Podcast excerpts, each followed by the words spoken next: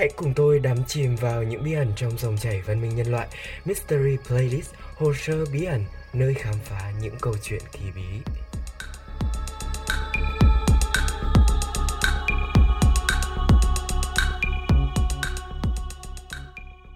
Xin chào mọi người, chào mừng mọi người đã quay trở lại với Mystery Playlist Hồ sơ bí ẩn.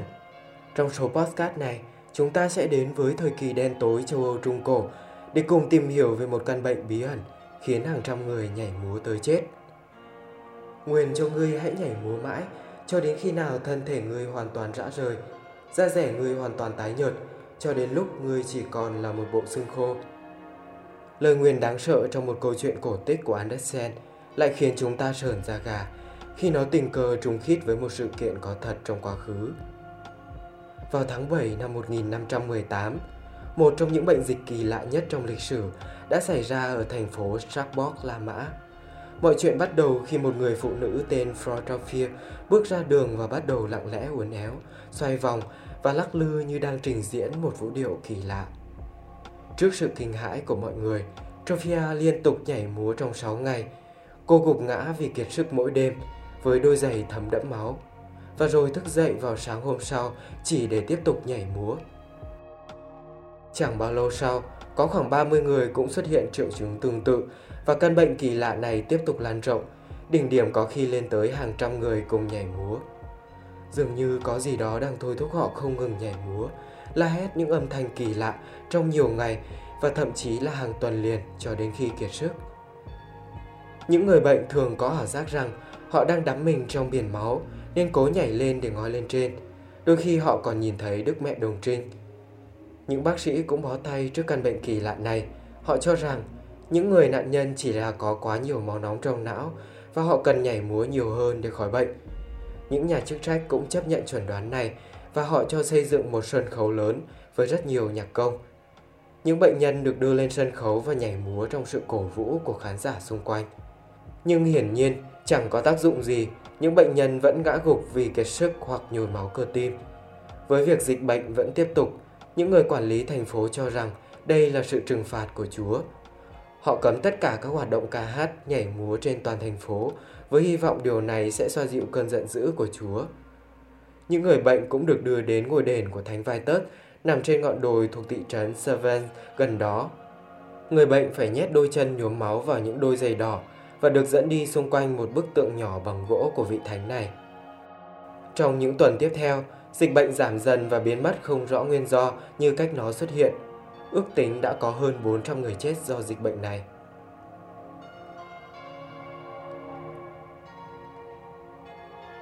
Bệnh dịch kỳ lạ ở Strasbourg nghe có vẻ khó tin, nhưng trong thực tế, có nhiều ghi chép đáng tin cậy về những sự kiện tương tự đã từng xảy ra ở các thành phố lớn nhỏ khắp châu Âu từ thế kỷ 11 đến thế kỷ 17. Dịch bệnh này thường được gọi là bệnh dịch nhảy múa hoặc vũ điệu của Thánh Vitus. Căn bệnh này được ghi nhận lần đầu tiên vào năm 1020 ở Blackburn, Đức. 18 nông dân đã điên cuồng nhảy múa xung quanh một nhà thờ, làm náo loạn buổi lễ đêm Giáng sinh. Các đợt bùng phát tiếp theo liên tục được ghi nhận. Tổng cộng đã có ít nhất 23 đợt bùng phát dịch bệnh nhảy múa trên khắp châu Âu từ thế kỷ 13 đến thế kỷ 17. Một trong những vụ việc được ghi chép đầy đủ nhất xảy ra vào tháng 6 năm 1374 tại thành phố Aachen thuộc nước Đức ngày nay. Trong cuốn sách The Black Death and the Dancing Mania xuất bản năm 1888, tác giả đã mô tả cảnh tượng khi đó như sau. Họ nắm tay nhau tạo thành vòng tròn, dường như họ đã mất khả năng kiểm soát các giác quan. Bất chấp những người xung quanh, họ cứ nhảy múa với nhau hàng giờ liền trong cơn mê sảng hoang dại cho đến khi họ ngã xuống đất trong trạng thái kiệt quệ. Rồi họ cất tiếng phàn nàn về sự áp bức tột độ và rên rỉ như sắp chết đến khi họ bị trói lại bởi những tấm vải buộc quanh eo. Khi căn bệnh phát tác hoàn toàn, họ lên cơn co giật động kinh. Những người mắc bệnh ngã xuống đất trong vô thức, họ sùi bọt mép rồi đột nhiên bật dậy và bắt đầu một điệu nhảy trong những cơn co thắt lạ kỳ. Căn bệnh kỳ lạ xuất hiện một cách đột ngột và biến mất hoàn toàn vào cuối thế kỷ 17 đã khiến các nhà khoa học đau đầu trong việc lý giải nguyên nhân gây ra căn bệnh kỳ lạ này. Có một chi tiết kỳ lạ đã khiến người ta chú ý, đó là rất nhiều đợt bùng phát dịch bệnh nhảy múa đều ít nhiều có liên quan đến một nhân vật thần bí. Đó là Thánh Vitus. Thánh Vitus là một vị thánh thiên chúa giáo. Ông được phong thánh khoảng 500 năm trước công nguyên. Thánh Vitus được nhiều người tôn kính là vị thánh bảo trợ của bệnh động kinh. Ông cũng là vị thánh bảo trợ cho các vũ công, diễn viên. Nhiều người tin rằng họ có thể nhận được sức khỏe dồi dào trong một năm nếu họ nhảy một điệu nhảy đặc biệt trước tượng thánh Vitus trong ngày lễ của ông. Và trùng hợp thay, trong rất nhiều ghi chép, các đợt bùng phát dịch bệnh nhảy múa thường diễn ra trong thời gian lễ thánh Vitus. Điều này đã khiến rất nhiều người ở thời kỳ đó tin rằng dịch bệnh nhảy múa là lời nguyền từ thánh Vitus dành cho những kẻ làm ông phật ý. Nên những người bệnh thường được đưa đến những địa điểm thờ cúng thánh Vitus để mong được chữa lành. Châu Âu Trung Cổ là một xã hội chịu ảnh hưởng sâu sắc từ tôn giáo và hầu hết các sự kiện đáng tiếc như lũ lụt, nạn đói và bệnh dịch đều được giải thích là hành động can thiệp của thần thánh. Đối với tâm trí hiện đại, ý tưởng rằng Chúa hoặc lời nguyền của Thánh Vitus là nguyên nhân nghe có vẻ vô lý, nhưng đối với một người ở thế kỷ 16, những người rất tin tưởng vào sức mạnh của Chúa và các vị thánh trong cuộc sống hàng ngày của họ thì không có gì là nực cười cả. Vậy trong thời kỳ hiện nay, khi các nhà khoa học bác bỏ ý kiến cho rằng những sự kiện nhảy múa tập thể này là kết quả từ sự giận dữ của thánh thần, thì nguyên nhân của dịch bệnh này là gì nếu loại bỏ những yếu tố tâm linh thần bí? Một giả thuyết được đưa ra để giải thích cho hiện tượng này là ngộ độc thực phẩm hàng loạt. Lúa mạch đen là loại lương thực chủ yếu của khu vực nơi xảy ra hầu hết các đợt bùng phát dịch bệnh. Có một loại nấm mốc được gọi là ergot phát triển trên lúa mạch đen, có thể sinh ra một chất gây ảo giác mạnh tương tự LSD. Và khi hấp thụ một lượng lớn có thể gây ra các triệu chứng như co giật, ảo giác, mất kiểm soát cơ thể.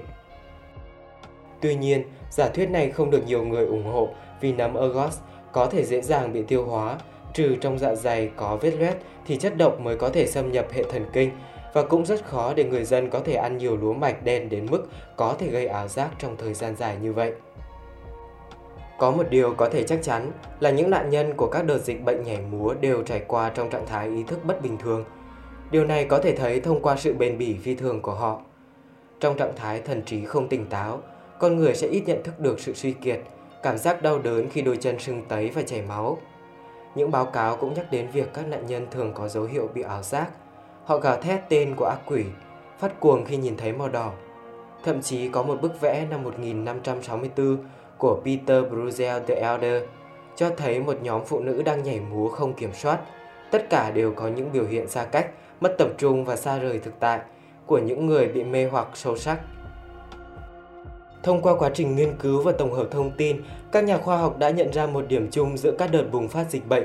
Đó chính là các khu vực này thường vừa trải qua một giai đoạn khó khăn do thiên tai, dịch bệnh hoặc nạn đói.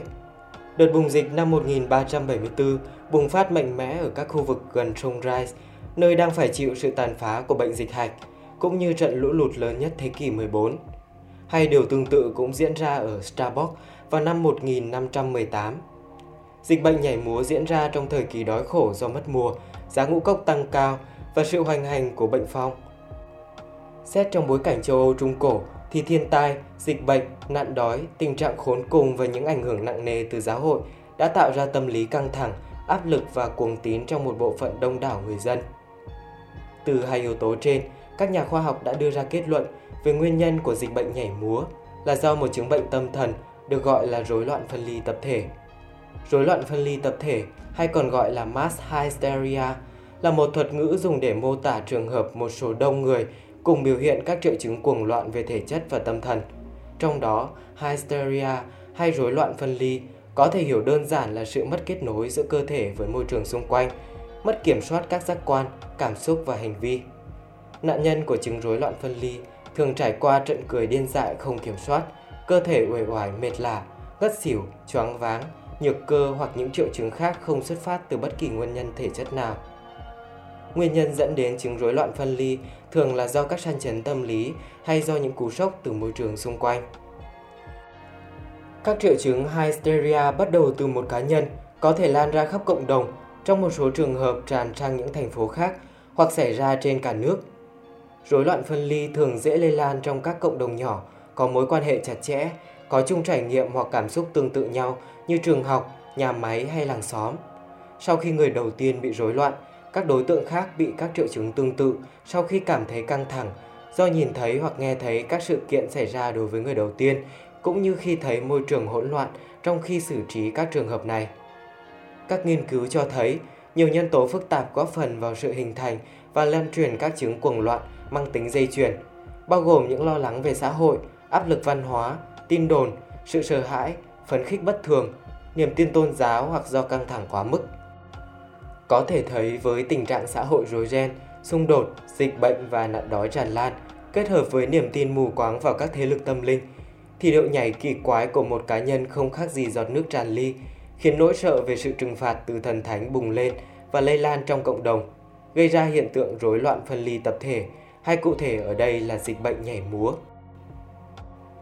Đáng ngạc nhiên là căn bệnh rối loạn phân ly tập thể xảy ra thường xuyên hơn chúng ta nghĩ. Trong cuốn sách Các đại dịch thời Trung Cổ của Judith Hacker xuất bản năm 1844, có báo cáo về một nữ tu trong tu viện cơ đốc ở Pháp bắt đầu phát ra tiếng kêu như mèo. Không lâu sau, các nữ tu khác cũng hành động tương tự cho tới khi tiếng kêu bắt đầu lan ra khắp tu viện. Một trong những trường hợp rối loạn phân ly tập thể khác đã xảy ra ở Salem, bang Massachusetts, Mỹ năm 1692. Hàng chục cô gái trẻ không bệnh tật bỗng dưng ngất xỉu hàng loạt, la hét, co giật, méo mó mặt không kiểm soát. Người dân đổ tội cho trò yểm bùa của phù thủy trong vùng. Đã có 25 người bị cáo buộc và hành quyết trong những phiên tòa xử phù thủy ở Salem. Dịch bệnh bọ tháng 6 năm 1962 cũng là một ví dụ điển hình cho chứng rối loạn phân ly tập thể. Tại một nhà máy dệt ở Mỹ xuất hiện một căn bệnh bí ẩn.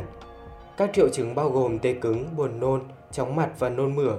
Tin đồn có một loại côn trùng trong nhà máy có thể cắn người và làm cho người bị cắn phát triển các triệu chứng trên, đã lây lan rất nhanh. Đã có 62 công nhân xuất hiện các triệu chứng trên, một số đã phải nhập viện nhưng khi các bác sĩ và các chuyên gia y tế kiểm tra thì họ không thể tìm thấy bất cứ dấu hiệu nào cho thấy có côn trùng cụ thể nào có thể gây ra triệu chứng như vậy. Hay ở Việt Nam, vào tháng 12 năm 2017, tại một trường tiểu học ở Bắc Cạn, 9 học sinh có biểu hiện bất thường về nhận thức và sức khỏe, như tự dưng ngất, nhảy nhót hoặc nói năng lung tung không kiểm soát, thậm chí có hành vi hung dữ. Khi tỉnh lại, các em đều không nhớ gì, sinh hoạt, học tập và ăn uống bình thường – những biểu hiện này thường kéo dài từ 5 đến 10 phút, có trường hợp lâu đến 1 giờ. Các bác sĩ Bệnh viện Nhi Trung ương đã đến kiểm tra và kết luận các học sinh có biểu hiện của bệnh rối loạn phân ly tập thể. Tuy đã có rất nhiều nghiên cứu khoa học xoay quanh căn bệnh rối loạn phân ly tập thể, nhưng căn bệnh kỳ lạ này vẫn còn rất nhiều câu hỏi bí ẩn, khiến giới y học lúng túng tìm lời giải thỏa đáng. Chúng ta không thể giải thích lý do nó lây lan, cũng như tần suất xảy ra của căn bệnh, nhưng rất nhiều nhà khoa học tin rằng chứng phân ly tập thể hoàn toàn có khả năng xảy ra với bất cứ ai trong hoàn cảnh thích hợp.